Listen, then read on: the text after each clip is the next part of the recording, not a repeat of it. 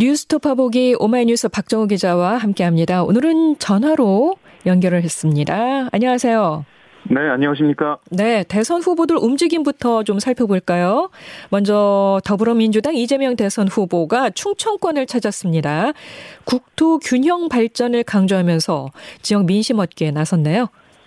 그렇습니다. 충남 당진, 천안, 세종시와 충북 청주를 찾은 이 후보는 여러분은 석탄 연기를 마시며 고생하는데 그 전기로 덕보며 행복하게 사는 곳은 바로 이제 수도권이다. 전체를 위해 특별한 희생을 치르면 보상하는 게 정의고 공평이며 그것이 바로 국토 균형 발전의 가치다라고 강조를 했습니다. 아, 이어 이 후보는 재개 기회를 주시면 국토 균형 발전, 또 공공기관 이전, 지방 인프라 투자, 지방이 사는 이 농어촌 기본소득을 확실히 책임지겠다. 그러니까 지방 투자, 지방 교육기관 지원, 지방에 대한 아, 권한과 재정 이양을 하겠다 이렇게 강조를 했습니다. 아, 또한 충청의 사위 이 이서방은 사드, 그러니까 고고도 미사일 방어 체계 이런 것 안 들고 다닌다. 사드 배치한다고 충청이니 강원이니 경기니 이렇게 하니까 충북에 투자하는 기업의 주가가 내려가고 있다. 이렇게 또 지역 민심을 자극을 했습니다. 네. 그러니까 이 충청의 아들을 자처하는 국민의힘의 윤석열 후보의 사드 추가 배치 공약이 충청권에 직접 영향을 미칠 수 있다. 이런 점을 거론하면서 맞춤형 공약으로 지역 민심 공략에 나선 겁니다. 네. 나는 충청의 사위다. 예. 네. 이재명 후보는 또 청년 정책으로 청년 기본 적금과 청년 분양주택 공약을 강조했죠. 네, 지금 보면은 청년 희망 적금 지금 시행을 하고 있는데 네. 이걸 확대 개편해서 더 보편적이고 더 과감한 방식으로 청년 목돈 마련을 지원하겠다. 이 보통 청년 누구나 청년 기본 적금에 가입해서 5년 동안 5천만 원의 기본 자산을 형성할 수 있도록 돕겠다. 이렇게 강조를 했습니다. 네. 아, 그리고 이 청년 기본 적금 등을 활용해서 청년이 살 곳을 마련할 수 있게 돕는 그러니까 이 청년 이 내 집 마련 프로젝트 이걸 시행하겠다 이렇게도 설명을 했는데요.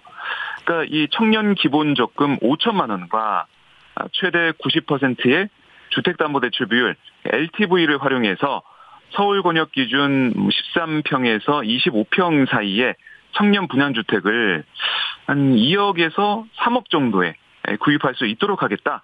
이렇게 강조했습니다. 네. 이걸 위해서 청년 분양 주택 32만 호를 신속히 공급하겠다. 이렇게 얘기를 했는데요. 그러면서 이 청년 분양 주택 구입 시에 현재 기준 2.5% 내외 이 최저 수준의 정책 우대 금리를 적용해서 원리금 상환 부담을 줄이겠다. 또 상환하는 이자에게 100%이 소득 공제를 적용하고 취득세를 전액 면제해서 세 부담도 줄여드리겠다. 이렇게 설명을 했는데요. 네. 아, 이 청년들의 자산 형성과 아, 또 이 주거 마련을 도와주면서 청년들의 자립을 돕겠다. 아, 이런 건데 어, 이재명 후보가 뭐 연일 잇따른 청년 대책으로 어, 젊은층 표심에 호소를 하고 있는 그런 모습입니다. 그리고 통합 정부론을 내세우면서 빅텐트 의지를 또 드러내고 있잖아요. 네, 이 후보가 어제 이 라디오 인터뷰에서 자신의 이 통합 정부론에 대해 꼭 안철수 후보여서가 아니라 분열의 정치를 하지 않는 모든 정치 세력은 함께하자는 의미다. 아 그러니까 어떻게 보면 뭐 러브콜을 보낸 거다. 러브콜이라고 할 수 있다. 이렇게 설명을 했어요. 네. 아, 이어서 안철수 후보도 묻지마 정권 교체, 또 닥치고 정권 교체가 아니라 정치 교체해야 한다. 이렇게 말을 했고 다당제를 통한 선의의 경쟁이 가능한 이 정치 구조, 통합 정부도 말을 했는데 아, 그 점에서 우리가 일치한 점이 있다. 이렇게도 강조를 했습니다. 그러니까 이 후보가 어제 보면 직접적으로 러브콜이라는 단어를 사용하면서 안철수 후보에게 적극적으로 다가선 것 같다는 느낌이 들었고요. 네. 그리고 이제 민주당이 국무총리의 실질적인 권한을 보장하는 책임 총리제법을 발의하고 또 대선 결선 투표제 도입을 포함한 4년 중임제 개헌도 추진하기로 했거든요. 그러니까 결선 투표제 이거는 어떻게 보면은 심상정 안철수 두 후보도 요구해온 거거든요. 예, 정치 개헌으로. 예.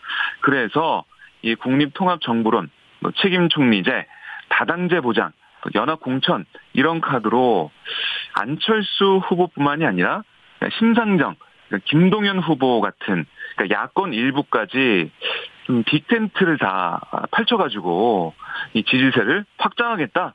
뭐 이런 의도로 읽히고 있는 상황입니다. 네.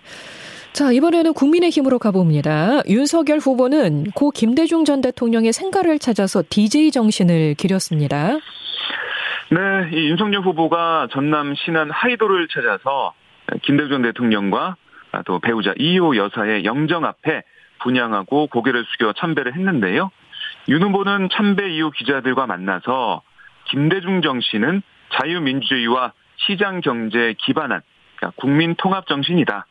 아, 우리가 이 위대한 정신을 잘 계승해야겠다. 이렇게 강조를 했습니다. 아, 또한 윤 후보는 목포역 광장 앞 유세에서 이렇게 얘기했어요. 자유민주주의와 시장 경제를 추구하는 김대중 정신을 구현하려 하고 있다. 전하 국민의힘은 지금 이재명의 민주당보다 더 김대중 정신에 가깝다. 이렇게 설명을 했고요. 아, 또한 이번 대선은 국민의힘과 민주당이 대결이 아니다. 상식 있는 대한민국 위대한 국민들과 부패한 이재명의 민주당과의 대결이다. 이렇게도 강조를 했습니다. 네, 네. 어, 호남 표를 구애하고 있는 모습 보여주고 네. 있는데요. 네. 윤석열 후보가 글로벌 세일즈 대통령이 되겠다는 포부도 밝혔잖아요. 네, 윤 후보는 이 국제사회에서 활발한 스킨십과 당당한 외교를 통해 대한민국의 국격을 올리겠다. 그러니까 대통령이 되면 혼밥 안 하기, 어, 뒤에 숨지 않기, 이 두 가지는 꼭 지키겠다 이렇게 강조를 했고요. 네. 이어서 해외에 나갔을 때 대한민국 국민이라는 게 자, 자, 그 자랑스러운 세상을 만들겠다. 세계 선진국 정상들과 머리를 맞대고 대한민국의 생존 전략을 찾는 대통령이 필요하다. 우리 국민들은 직접 발로 뛰며 글로벌 세이즈를 하는 대통령의 모습을 보고 싶어 한다.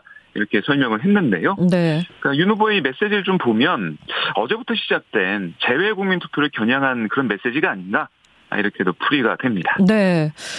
자, 그런데 어제는 이 단일화를 둘러싼 폭로전이 최대 이슈가 됐던 것 같습니다.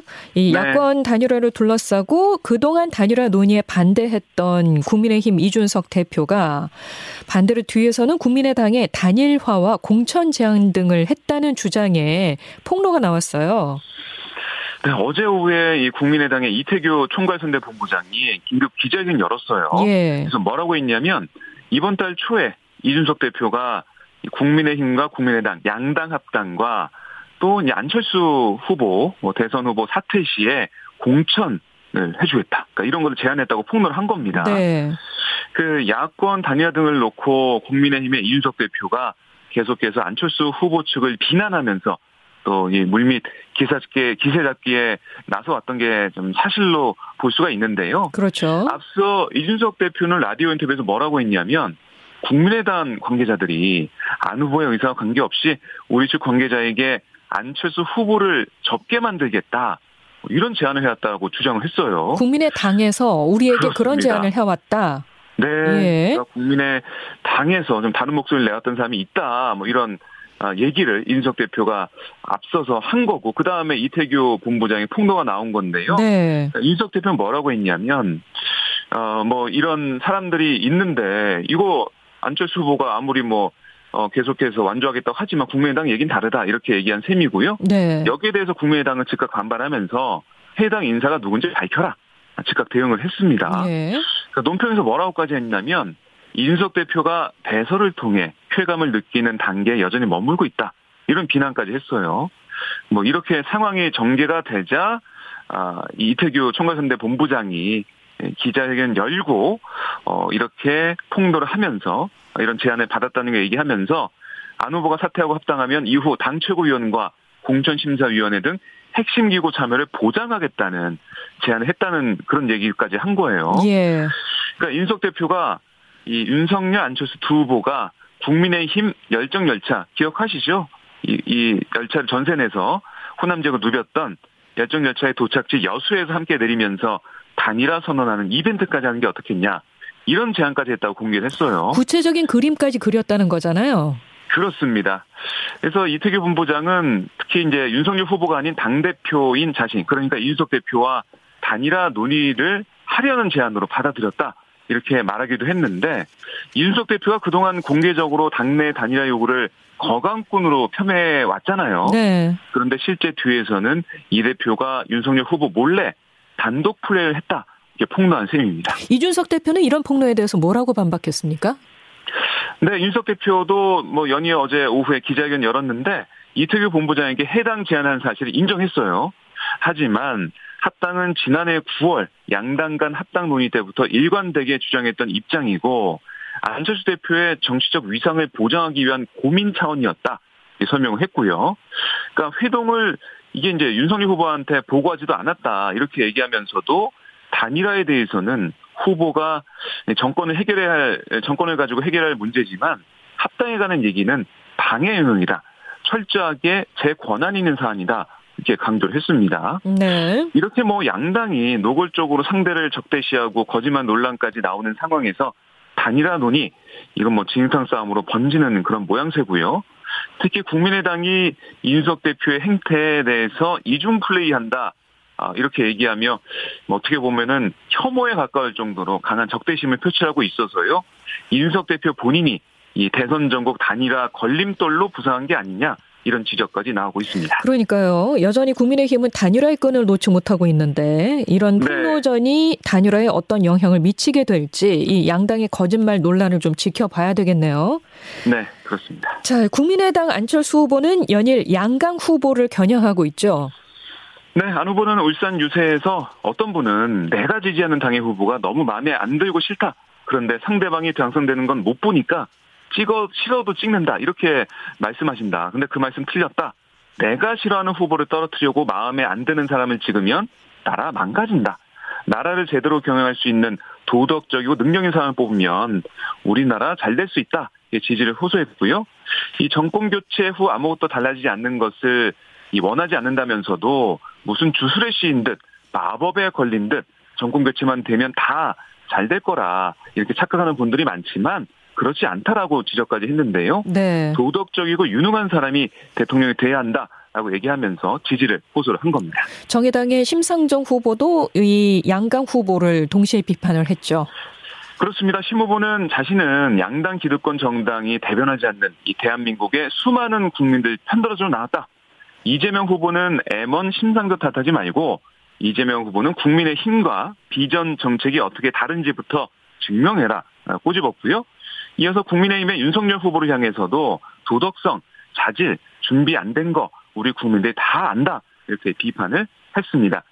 이 여야 주요 후보들의 약점을 공격하면서 대한 세력으로서의 아, 자신에게 표를 달라 이렇게 유권자에게 호소하고 있는 그런 모습이었습니다. 네, 지금까지 오마이뉴스 박정호 기자였습니다. 고맙습니다. 고맙습니다.